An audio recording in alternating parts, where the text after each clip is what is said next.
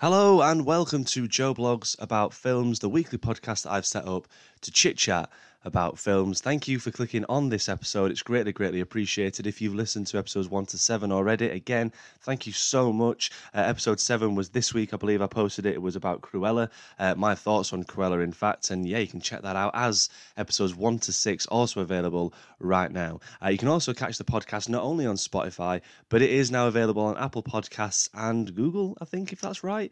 I need to remind myself as well to give a shout for the for the Twitter account that I've set up as well.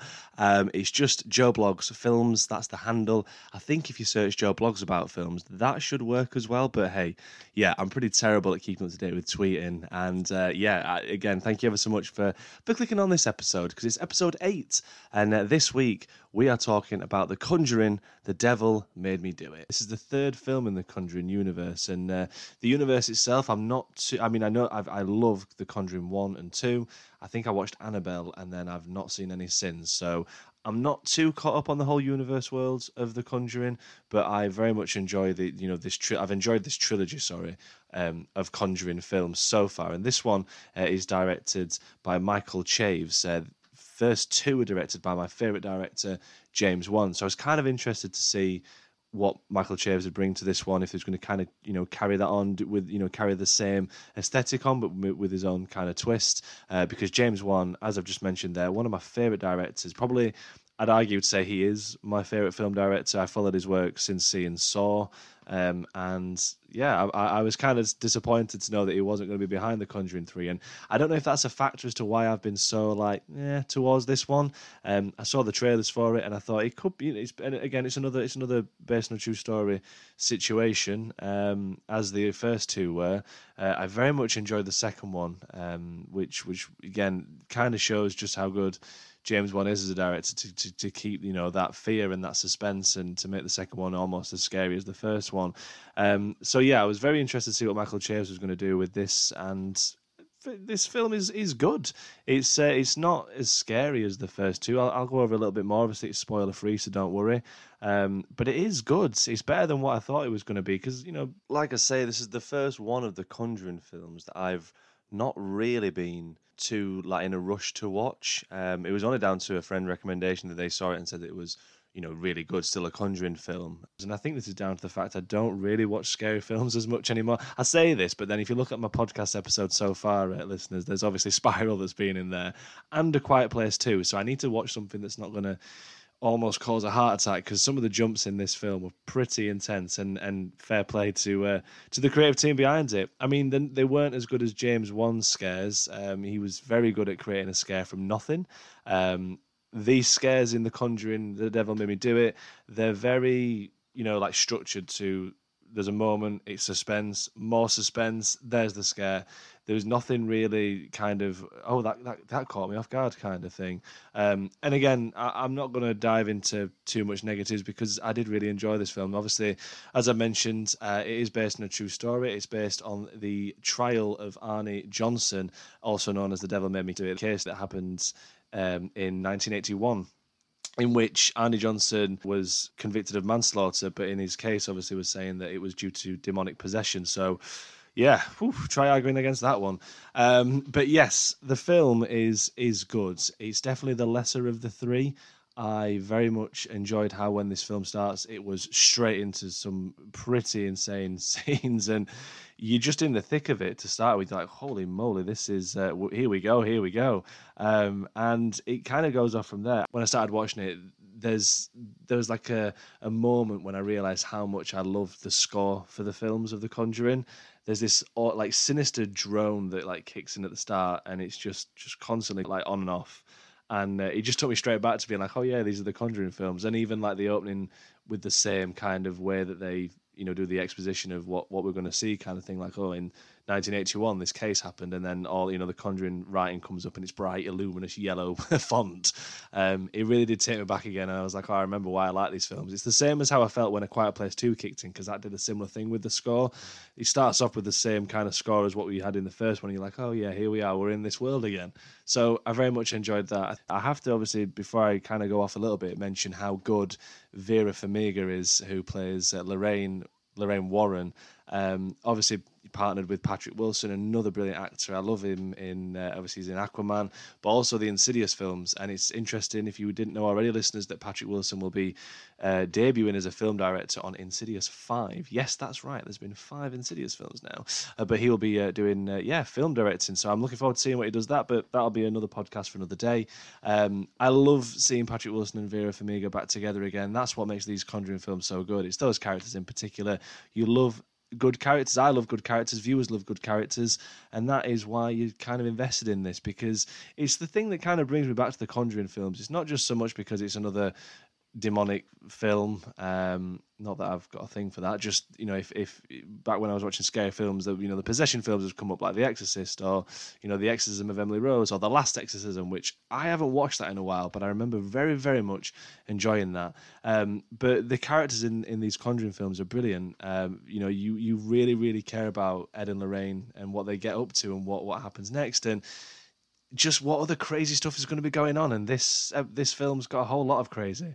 Um, it really does. It's got some very very tense sequences. There's some really really good jump scares but at the same time you know like I said before, they are a little bit predictable when they're going to come. So if you're worried about being too scared watching The Conjuring 3, I don't think you've got anything too much to worry about because there are moments when you like you, you get that tummy feeling of I don't just just just scare me now and, and it does come eventually so it's not anything uh, anything like I said as what we've seen before when you you think the scare's coming it doesn't happen then it happens I don't know about five minutes later or something out of nowhere um, there's so much things I did really enjoy about this. There's some really lovely moments in the film uh, with Vera Farmiga. I've already mentioned how much you know she's really really excellent in this film. Uh, there's a particular scene which i think was in the in the trailer as well. You see that she's talking to a police sergeant. Some really good moments with that like some kind of like you know the police sergeant questioning are you for real? kind of thing. You think you, you can you can send spirits you can see spirits this that and the other and there's some really good moments in that and it kind of just there was a little bit of a light release through the film because this film's quite dark when it wants to be. Um, there's, like I say, very good scares, um, excellent use of lighting uh, when when Arne Johnson kind of first realizes that something's not quite right with him and that there's something definitely you know happening, and it's the build up to obviously the the the, the manslaughter case really of him just as being possessed kind of thing. And there's some really really really good uh, lighting that I thought was really clever. And um, yeah, he, the the actor playing him, um, who played Annie Johnson, excellent again.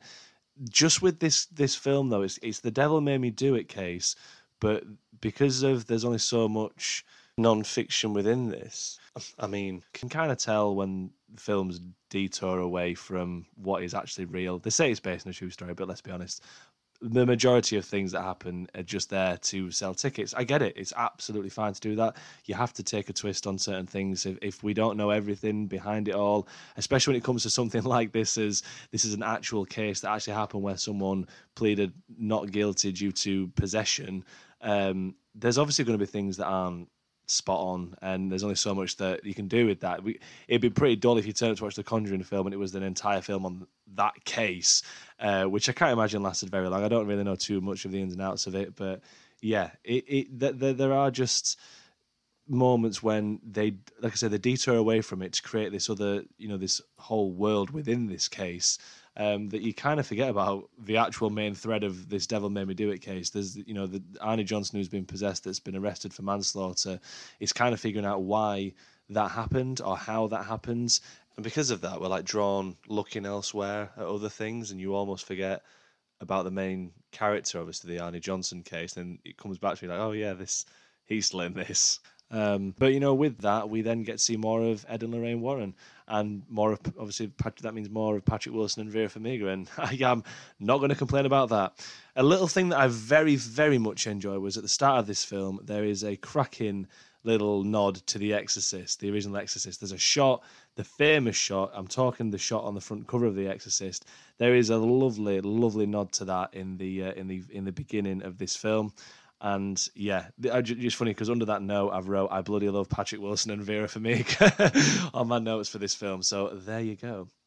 So yes, this is not as good as the first two.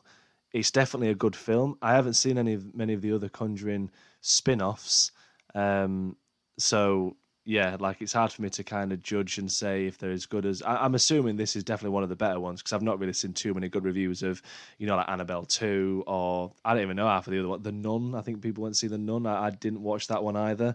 Um, but I'm just going to stick with obviously in, in terms of ranking, obviously one, two, and three of the Conjuring. This is always this is sadly this is the bottom of the pile. But that's not to say it's rubbish. That's not to say it's a crap film. It's not. It's definitely not boring because even when it's the slow moments, because it's these characters and because it's Ed and Lorraine and you know, it's because of this case or even what they're doing, you, you're just still invested in it. Even if some of the acting's a little bit, well, from not from Patrick Wilson and Vera Farmiga, but from any other, you know, co-stars. If there's some little bit of dips in the acting, they pick it back up again. So fair play to them. Big fan of both of them. I, am assuming we're going to get to see more of it. And uh, yeah, I mean, I think the film as a whole is great. I think it's a good watch. It was, it's, it's, I'm really happy that it was good because, like I said, before I watched this film or before I even sat down to watch it, I was a little bit like I'm not really too fussed. Like when when the film was obviously hit its initial release date. Obviously, I'm doing this podcast a few weeks after its release date. You can just kind of tell from there that I was never really like on my toes to just like go out and see it straight away. Um, but it's great. It's good. It's a good watch. It's definitely a say. It's it's perfectly fitted with the other two. Interested to see if they do any more. I'm all for more of Patrick Wilson and Vera Farmiga. So yeah, it, that'd be great. I, I would love more cases from Ed and uh, Ed and Lorraine Warren. But I hope you guys, if you if you've enjoyed this podcast, maybe you want to go see it. If you're a fan of the Conjuring films as well, make sure you get in touch so you can have a chat about it. I am on Twitter for this podcast. I am terrible at remembering to tweet about what's coming up and when. Um, and like because I'm throwing podcasts left, right, and centre at the minute, I'm watching that much that I'm kind of forgetting what what day I'm supposed to be putting these on. So they're kind of coming at you from all angles these episodes. But uh, you can catch me on Twitter, is what I was originally saying, and that's Joe Blogs Films. If you just put that into Twitter, you can then find me and give it a follow. Really do appreciate you uh, listening to this episode, uh, episode eight of Joe Blogs About Films. The Conjuring, The Devil Made Me Do It. I'm going to give it out of 10. I'm going to give it seven and a half. I think it's uh, a good watch, very good. And yeah, nice to have Vera Farmiga and Patrick Wilson playing Ed and Lorraine Warren again. I'm all for that. If you'd like to hear me talk about anything, or if you'd like to be a guest on the show, uh, on this podcast, sorry, then again, let me know. I'm happy to talk about any films. I'm thinking about doing another revisit. Uh, there's a few films that are coming out at the minute that I'm not at all bothered about watching. Fast and Furious 9, really not bothered about that. Um, there's also The Hitman's Wife's Bodyguard, which uh, just, if I see it, I see it. So hopefully you're not expecting that podcast episode or anything like that.